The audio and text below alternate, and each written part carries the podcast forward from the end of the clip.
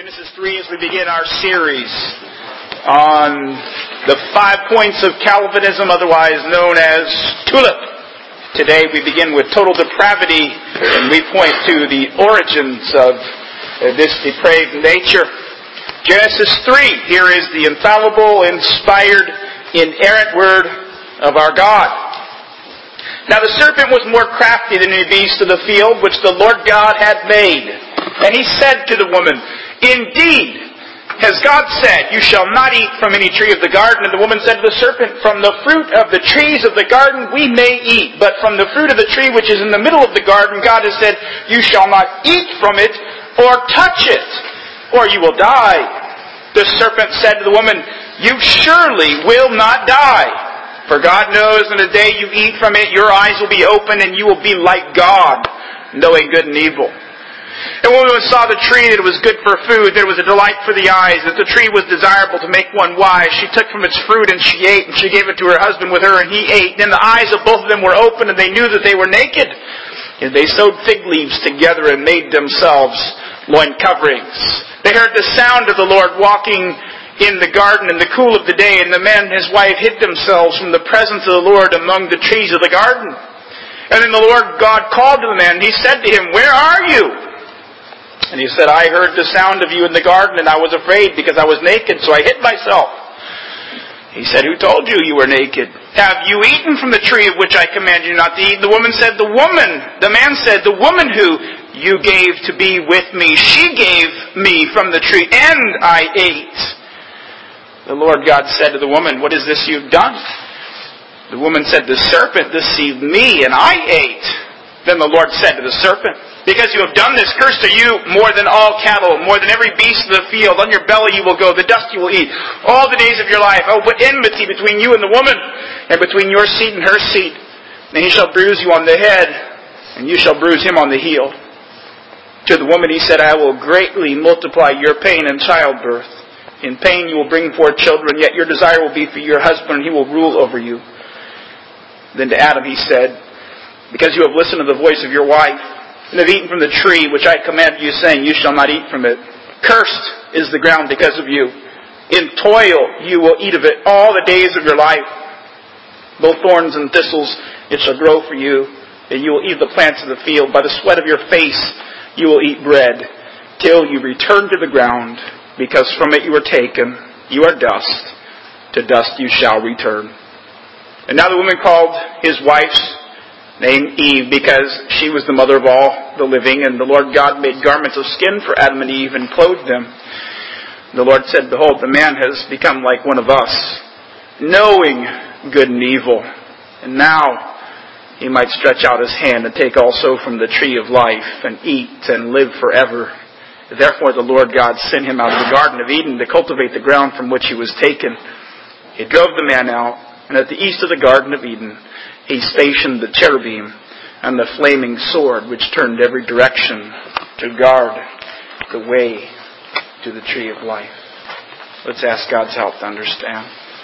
Father, we pray that you would help us to remember your word all of our days.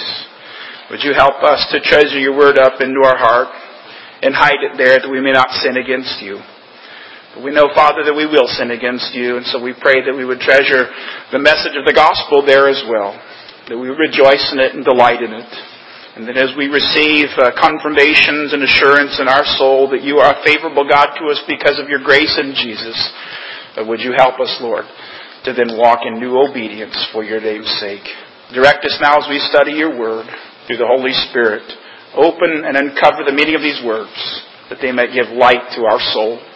All this we ask through Jesus. Amen. You may be seated.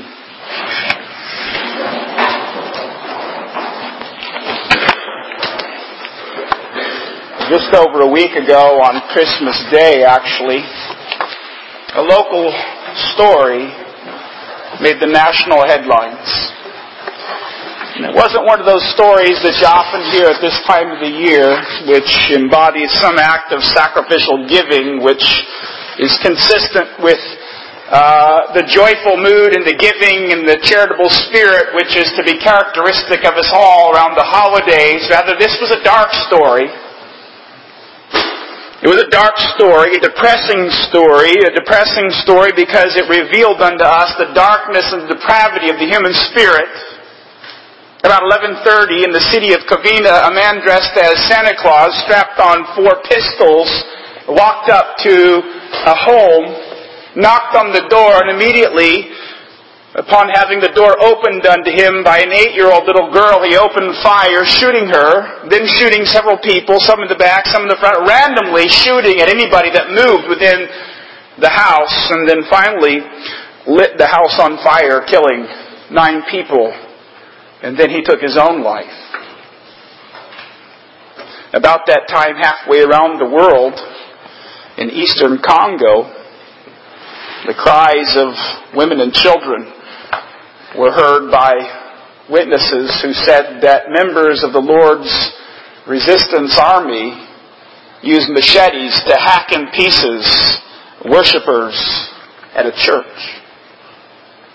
But we could scan the headlines uh, in journals for all kinds of examples this morning, I guess, of what we all know to be very true. In fact, as we approach this morning the topic of total depravity, I would argue, and this isn't a very insightful observation, that if there is any truth in the Bible that bears upon the human condition that all of us can understand whether Christian or not, it's that man is exceedingly dark and deceived, and he is radically wrong in his heart. There isn't a culture or a city or a nation or a region or a people or a race throughout time or even now in contemporary times that is not touched with the power of human depravity or of sin. Everywhere we go, we see murder, theft, violence, greed, adultery, deception, lies, and that's just a short list of the depravity that marks the human race. And yet, in view of all of this evil and wickedness and iniquity in the world, there's only one religion that can give a coherent and logical explanation of this dark streak that pervades the entire human race, and that is Christianity, and it is in particular the doctrine of total depravity. That is, every person is touched by sin in every part of their being, and on account of that, we live in a fallen world that's full of wickedness and sin and destruction and rebellion. This morning I want to trace out the roots of that depravity here to uh, the primeval sin. Genesis chapter 3 here. And as we dig into this chapter, which sets for us the historical narrative of the origins of sin, in the human race, uh, we want to set up a little bit of the context here as we hear this serpent slithering up to Eve in the garden. Several levels of context, but of course the first level of context that we need in order to understand what's going on here in Genesis 3 is the fact that God has created man. You go back to Genesis chapter 1 and everything within that chapter is structured in such a way that it is heading towards the climax of the chapter which is the creation of Adam. Day after day, we hear God speaking, saying, let it be, and let it be, and let it be, and the text responds, and it was, and it was, and it was. And on the third day, God looked over what he, what he did, what he had performed, what he had created, and he said it was good. The fourth day, he looked over what he had created and done, and he said it was good. And the sixth day, after he had created the beasts of the field, he looked what he had done, and he said it was good.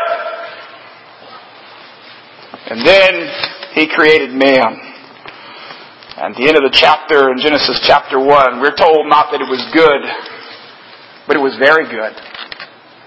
Genesis chapter 2 tells us about the wonder of God's uh, creative work when it comes to man. And there's nothing more interesting than to read about uh, the biblical account of how man begins his existence here on earth.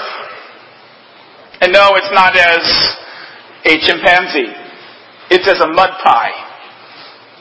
You look at 2.7, you see here, the Lord God formed man of the dust from the ground, and he breathed into his nostrils the breath of life, and man became a living being. I told you in Genesis chapter 1, God speaks. He says, and it was, and it was, and it was, after every time he said, let there be, let there be, let there be. Now here in Genesis chapter 2, verse 7, we don't have God speaking anymore. We have God uh, getting down on his hands and knees, as it were, and he is shaping uh, this piece of mud into the structure of the human that he wanted to create in his image. And then, most mysteriously, the text says he blew into his nostrils the breath of life. God touched the object, which was to him the most prized object of all of his creative handiwork. Everything in the text tells us that man is a special creation of God. Everything in the context tells us here that this man, as he comes from the hand of God, is exceedingly blessed. As you scan out from here throughout the rest of the scripture, what you find about this man is that he was created perfect, that he was righteous, that he was holy, that he was knowledgeable, that he was made in the image of God. In every way, he is endowed with all of the attributes of excellence. Important context here because as you hear the devil in the form of the serpent slithering up to Eve and you see the terrible consequences of that encounter, you must realize that Adam and Eve were not pieces of junk, flawed, incapacitated, unintelligent, naive creatures. But we also see more than just uh, God's creation here of Adam. We see a number of things that God has done to bless Adam and Eve, so that they were living within a context of total beatitude. First of all, we're told in verse 16 that God had given Adam abundant provision of chapter 2. He said, The Lord God commanded the man, saying, From any tree of the garden you may eat freely. It's not as if God's provisions were meager. The text tells us that God went out of his way to tell Adam that all that I have created is for you. You sit at the table of life and all of it is for you. Verse 15, we're told that God had also supplied Adam with a wife and instituted marriage. The Word of God says that he noticed that Adam was lonely. He noticed that Adam was lonely. Verse 18 says, It is not good for the man to be alone. I will make him a helper suitable. Isn't that marvelous? God has created Adam with all of these capacities, with all these abilities, with all this excellence, and yet he notices that there's something wrong. Adam is by himself. And the first word that we hear God speaking here in chapter 2 is, it's not good that he's alone. And so he makes him a helper that is suitable, somebody that completes him, somebody that makes him whole. And just so that we can verify that uh, this first woman was to Adam everything that his heart longed for, uh, you see the great parade of animals in uh, verses 19 and 20 Adam is naming them and he's looking at them, he's saying fish and, and dinosaur and, and giraffe and elephant. And then it's all of a sudden it's as if he wakes up from his coma when God uh, uh, put him under in order to take his rib and create Eve. It's almost as he wakes up, he is absolutely overwhelmed with joy because he sees Eve and he writes a poem for her. It wasn't an artificial hallmark moment. Adam was overcome with with joy. God had blessed him. And it says that they were joined together. That they were naked and they were not ashamed. He created a social context for his existence so that he would be happy. God gave him a task in verse 15. He said that uh, he was to cultivate and keep the garden. The only thing I want to note there is that word keep does not mean to prune the hedges. It's a military term, shamar, guard. It's to wield a sword to hold off uh, unholy intruders. Just so that you are aware that that is the meaning of that passage, you can confirm that for yourself by looking at verse 24 of chapter 3, where the same word is used of the cherubim who is wielding a flaming sword, turning in every direction, guarding the way of the tree of life. Adam was to guard this garden against unholy intrusion. Now you add to that the command of verse 19, and the pieces of the puzzle are in place to understand chapter 3. Verse 18, rather verse 17. God says, But from the tree of the knowledge of good and evil you shall not eat, for in the day you eat of it, you will surely die without taking a whole lot of time to expound the meaning of this tree, and that would be a whole probably separate sermon all to itself as we would unravel some of the component parts of this. But suffice it to say that the tree is basically a test where Adam is not to acquire something but to do something. He is to discern between good and evil. He is, uh, in his circumstances, set up for a climactic uh, encounter with an evil outside external force. And through that encounter, by guarding the tree and not partaking of it according to the command of God, uh, he would have passed uh, God's test. All the pieces are now in order for us to see here the serpent's question. The serpent's question you see in verse 1, the serpent, it says, was more crafty than any beast of the field. The serpent comes slithering. It's accented that he's crafty. I'll come back to that in a moment. And he manifests his crafty nature with a crafty question. Indeed, has God said. Isn't that interesting? God is the only one who's autonomous. God is the only one who's sovereign. God is the only one who's divine. And here comes the devil slithering up to the woman. And what is his strategy but to undermine her concept of authority? Indeed, he says, it's emphatic in the original. Indeed, it's, it's, it's, a, it's a showstopper for a moment to grab hold of the attention. Indeed, has God said. And now notice the very parts of the question.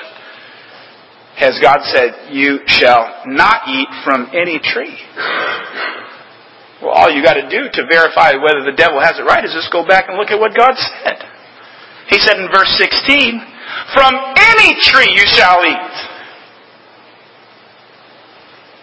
You see how he comes twisting and deceiving? It's not as if he's ignorant. The whole force of the question as it emerges in the original is to suggest here that Satan is saying to the woman, yes, I know what he said. I'm not foolish. But is it reasonable? Is it reasonable that God could give you this entire garden and could bless you and give you all these tools at your disposal and give you a calling and a vocation and make you in His image and give you all these things, but withhold from you this one tree? Is that reasonable? If God is that unreasonable to withhold this tree from you, can you trust Him? You see, it's a frontal attack on the authority of God. And here is Eve's response.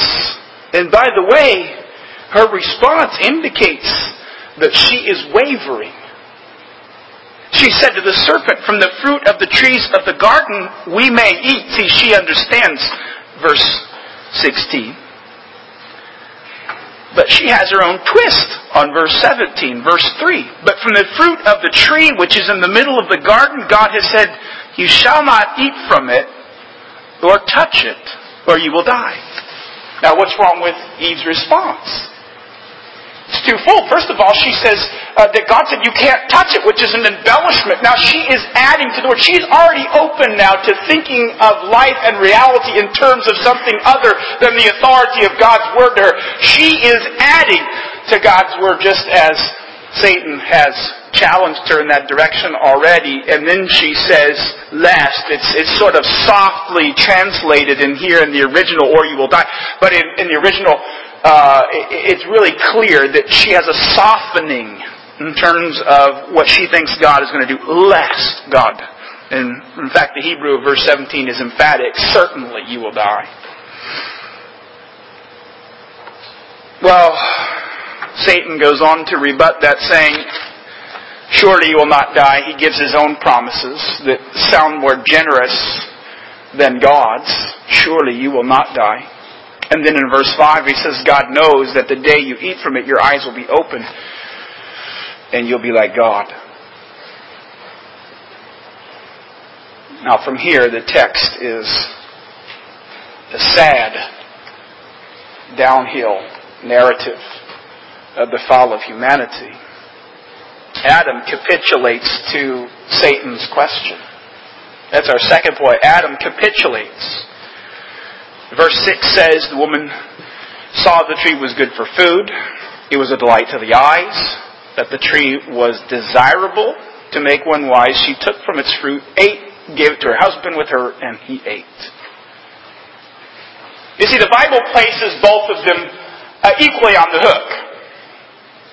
Eve eats eats. But I want you to see here the process and the reasoning uh, that lead her to eat of that tree. Uh, we can see here that she has, through satanic temptation, substituted the authority of God for the authority of herself.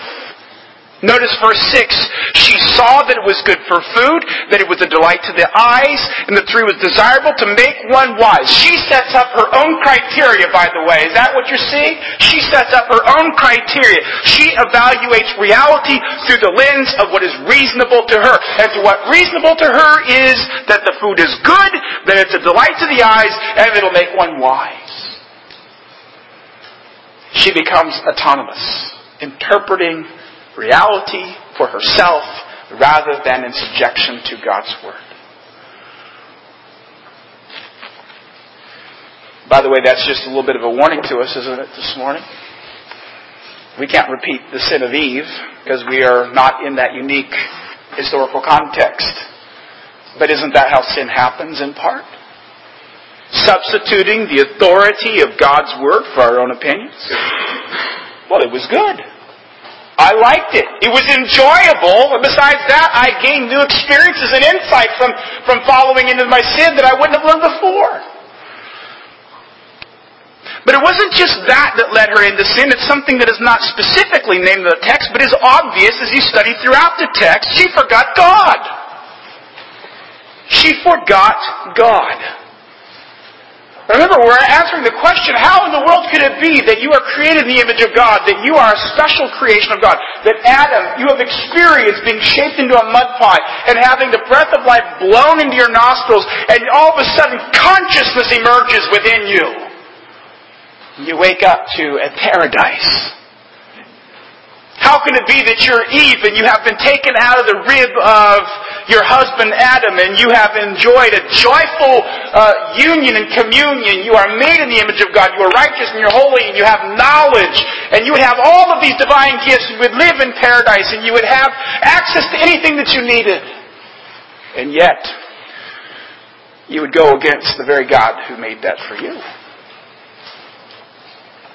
Well, she substituted her own authority in the place of God's, but secondly, she just flat forgot God. It's fascinating here as you read through the context. Every time the narrator of the story, who would be Moses, by the way, every time he narrates something about God, it says, the Lord God. The covenantal name is used. The name Yahweh, the Lord, the God who enters into relationship at a personal level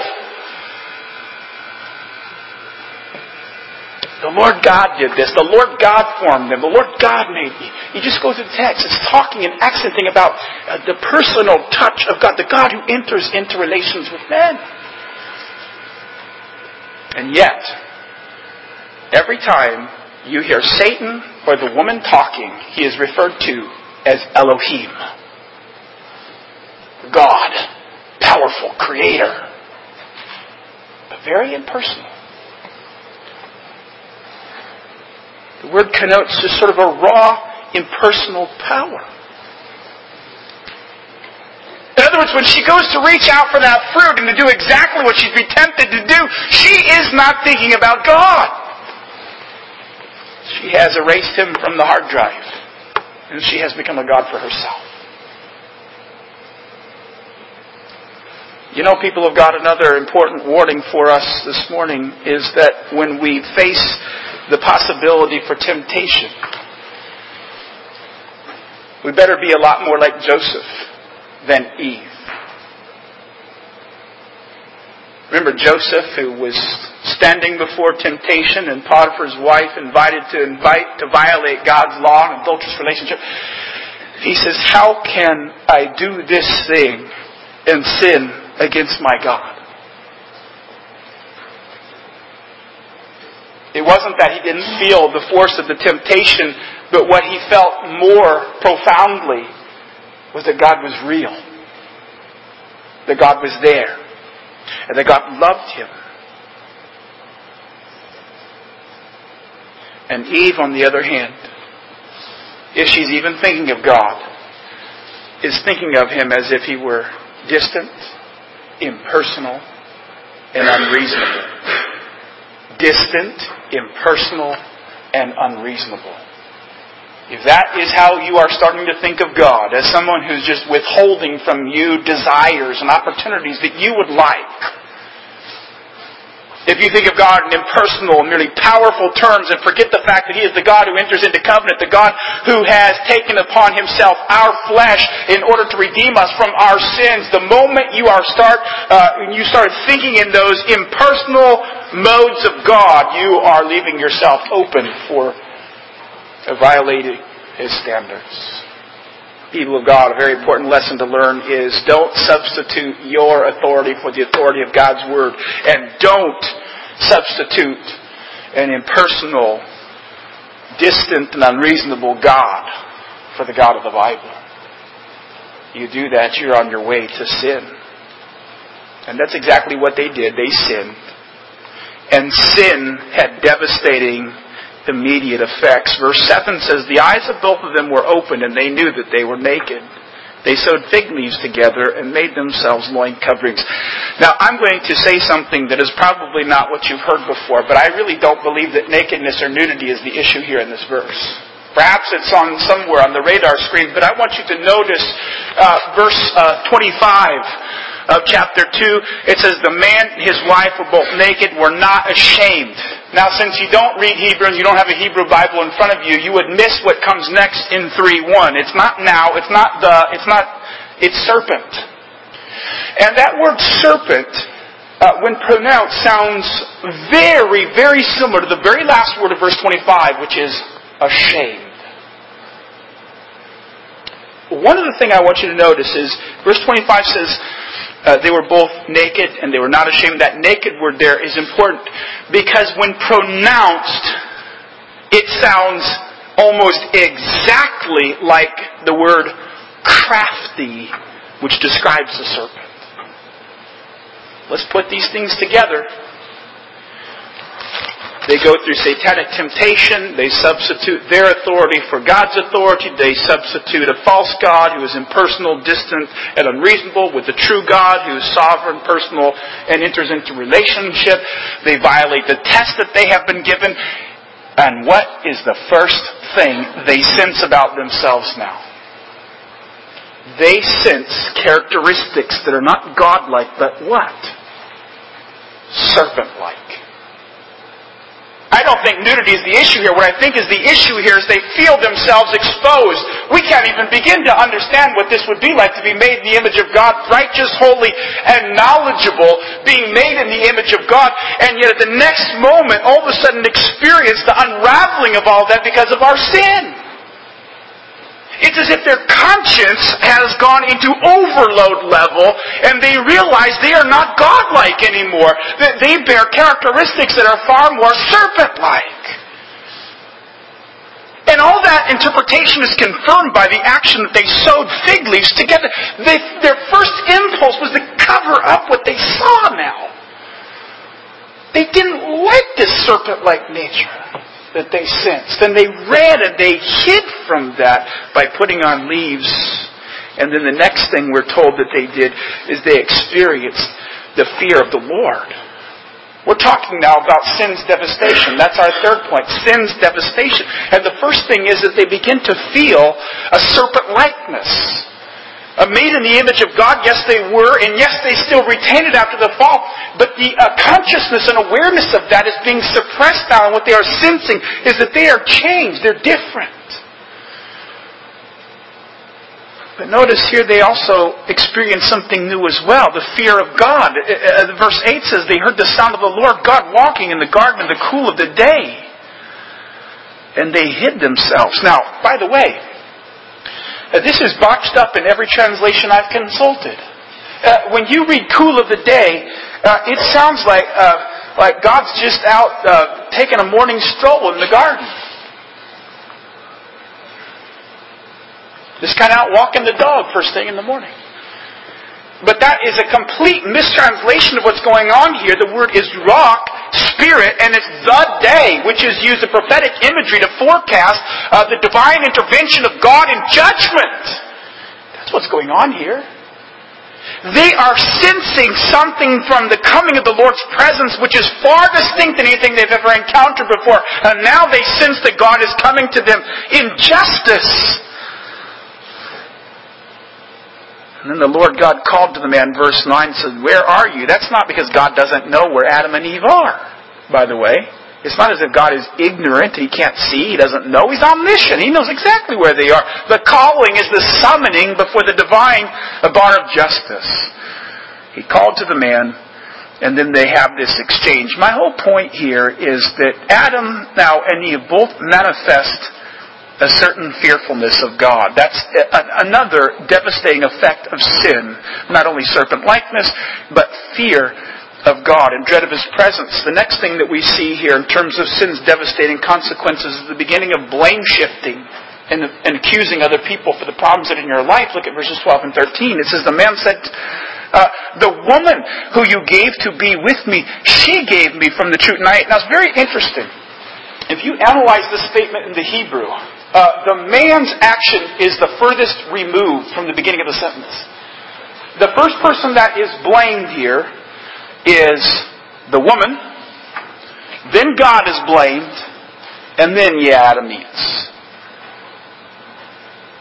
He doesn't, he doesn't confess his sin. He, he, he doesn't get honest with God now that he's been exposed for being a sinner.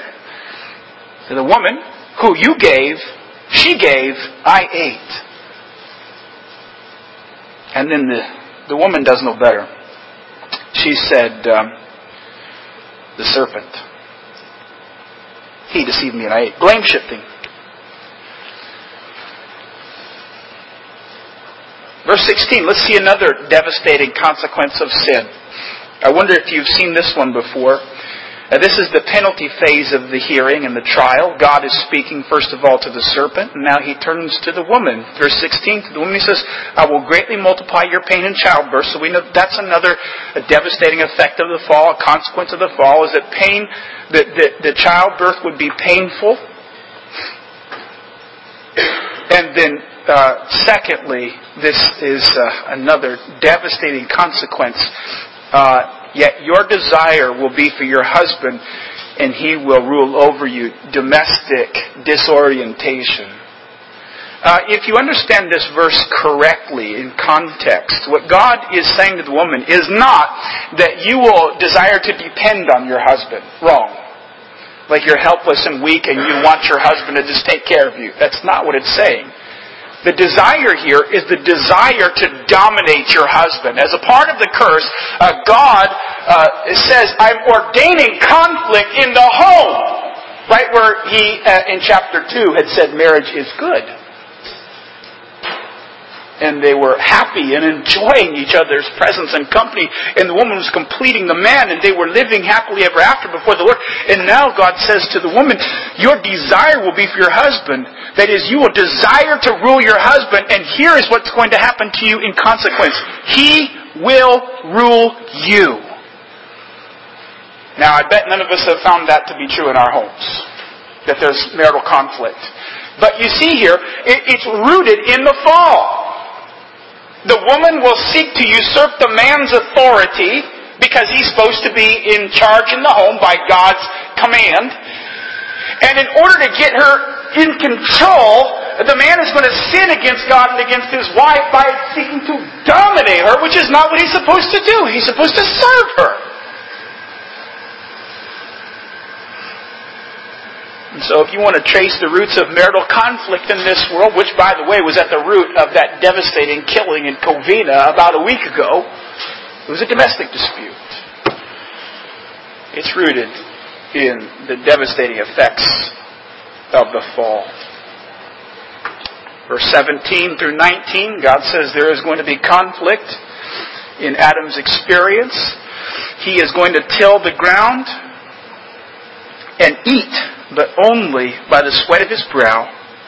And then finally, 19, he says, and then you're going to return to that ground, for you are dust, and to dust you shall return.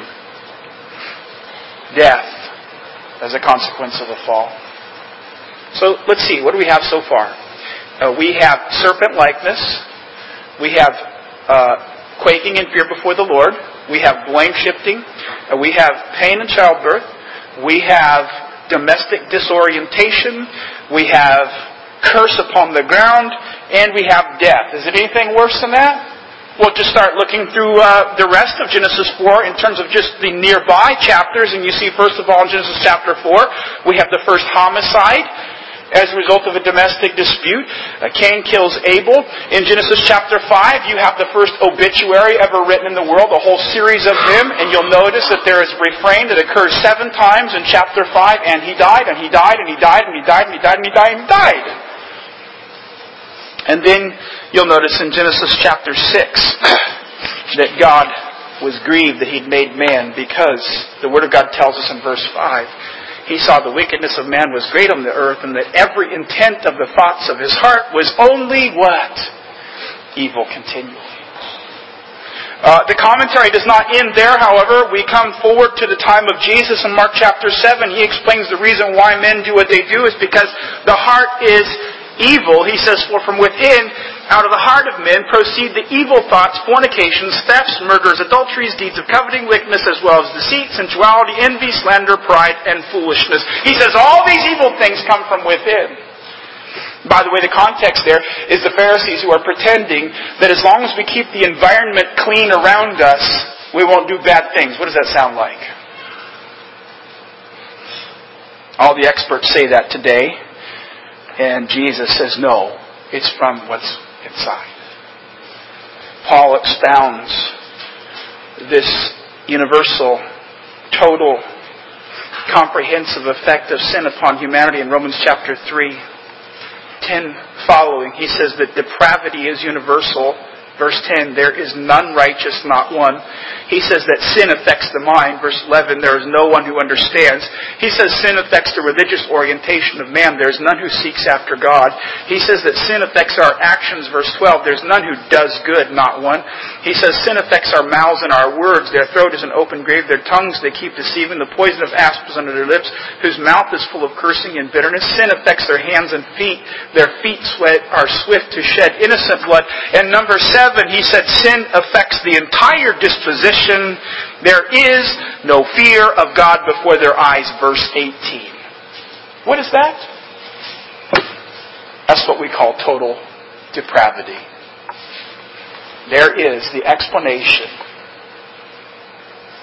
for why bad things happen in our fallen world. Every person, every aspect of their being is touched by the corruption of sin. You say, how can that be? It's a long time ago since Adam lived. Well, turn with me to Romans chapter 5. How can it be that so many people are touched by sin? Well, Paul tells us in Romans chapter 5, beginning in verse 12, he says, just as through one man sin entered into the world, and death through sin, so death spread to all men because all sin. You see, Paul says that sin is universal because of the one sin of this one man. But he doesn't quite explain it there in verse 12, how it could work that way. You'll notice that he begins a comparison. He says, just as. See that? Therefore, just as. Now, if you look through 13, uh, 14, 15, 16, and 17, you won't find a comparison.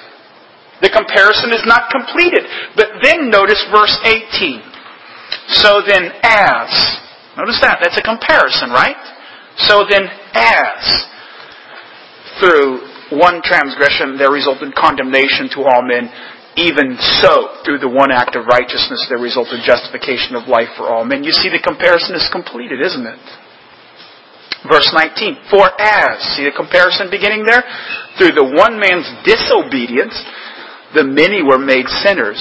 Even so, through the obedience of the one, the many will be made righteous.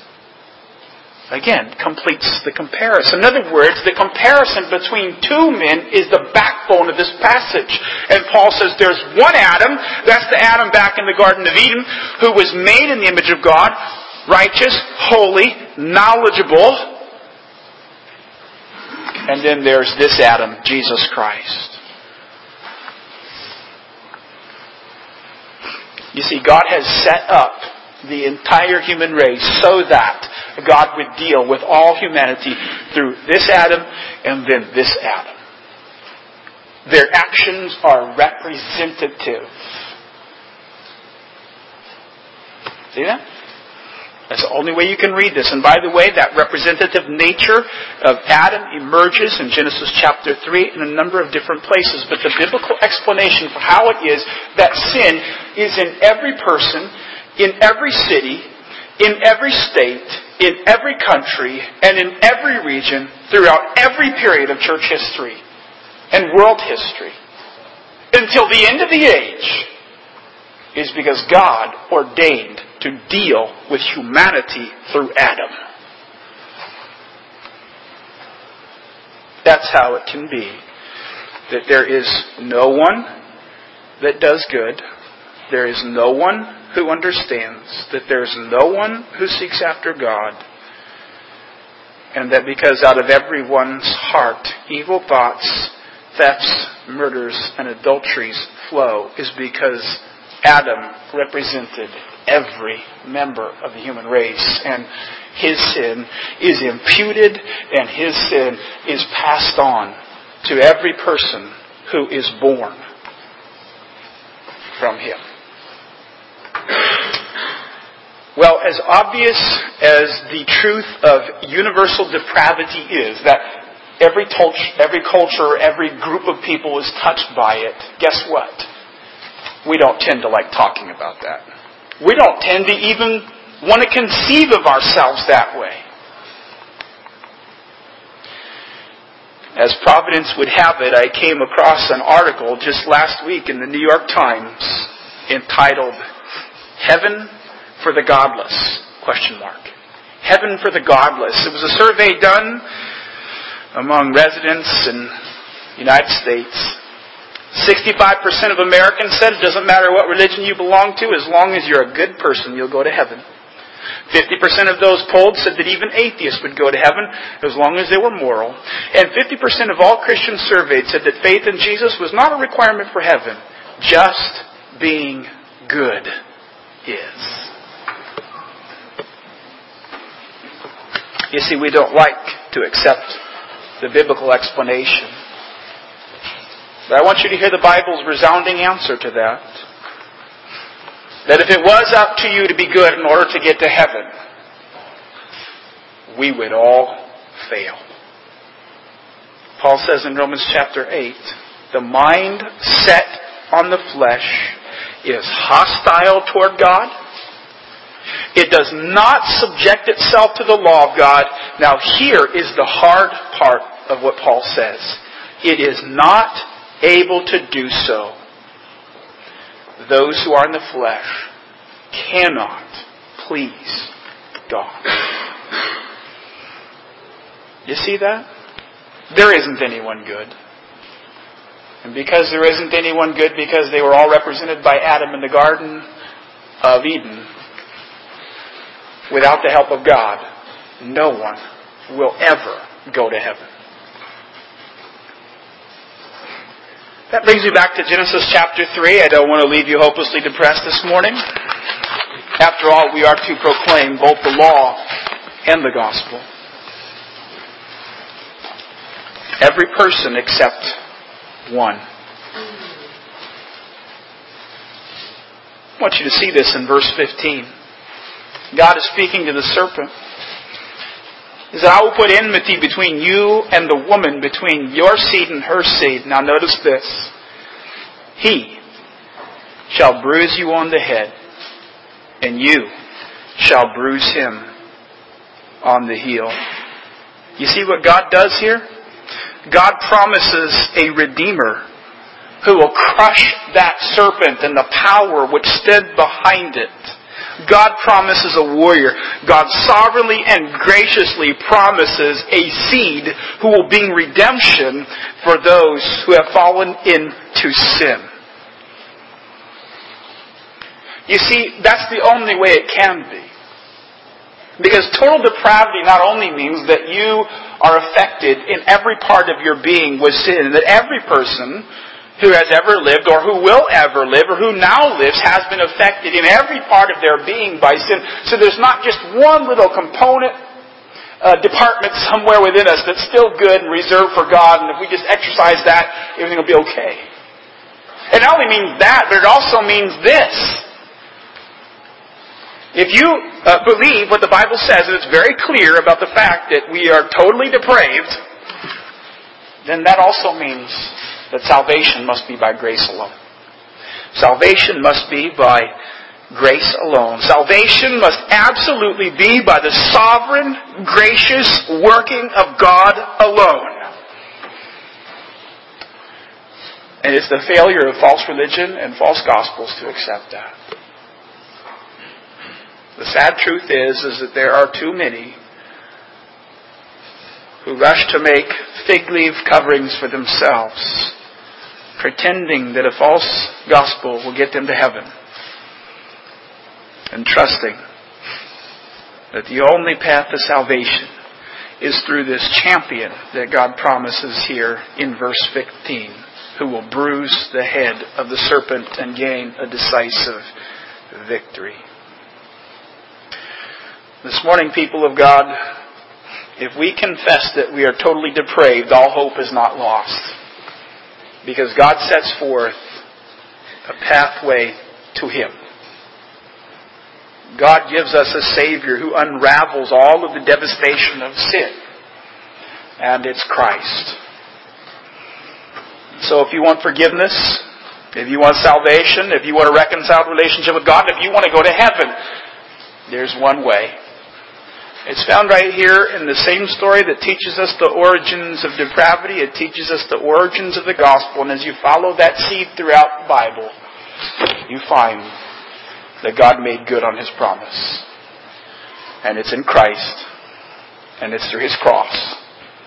And the good news this morning for all of us who confess total depravity is that there is a way back to God.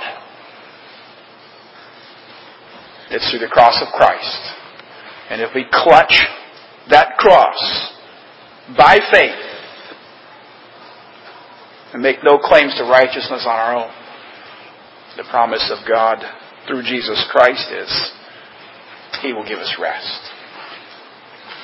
God help us to lay hold of His salvation. Let's pray. Father, we thank you for your mercy which is shown to sinful people. Uh, we pray this morning, Heavenly Father, that as we contemplate our own depravity, that we will not be led into false hopes, false religion, or false gospel, that we would cling to the true gospel, the true Christ, and the true path of salvation. And that is uh, the flesh and blood Savior Jesus, who died for us and then rose again for our salvation. By your grace, Lord, help us to hold fast to Him and may we find our hope realized in His perfect work. All this we ask in Jesus' name. Amen.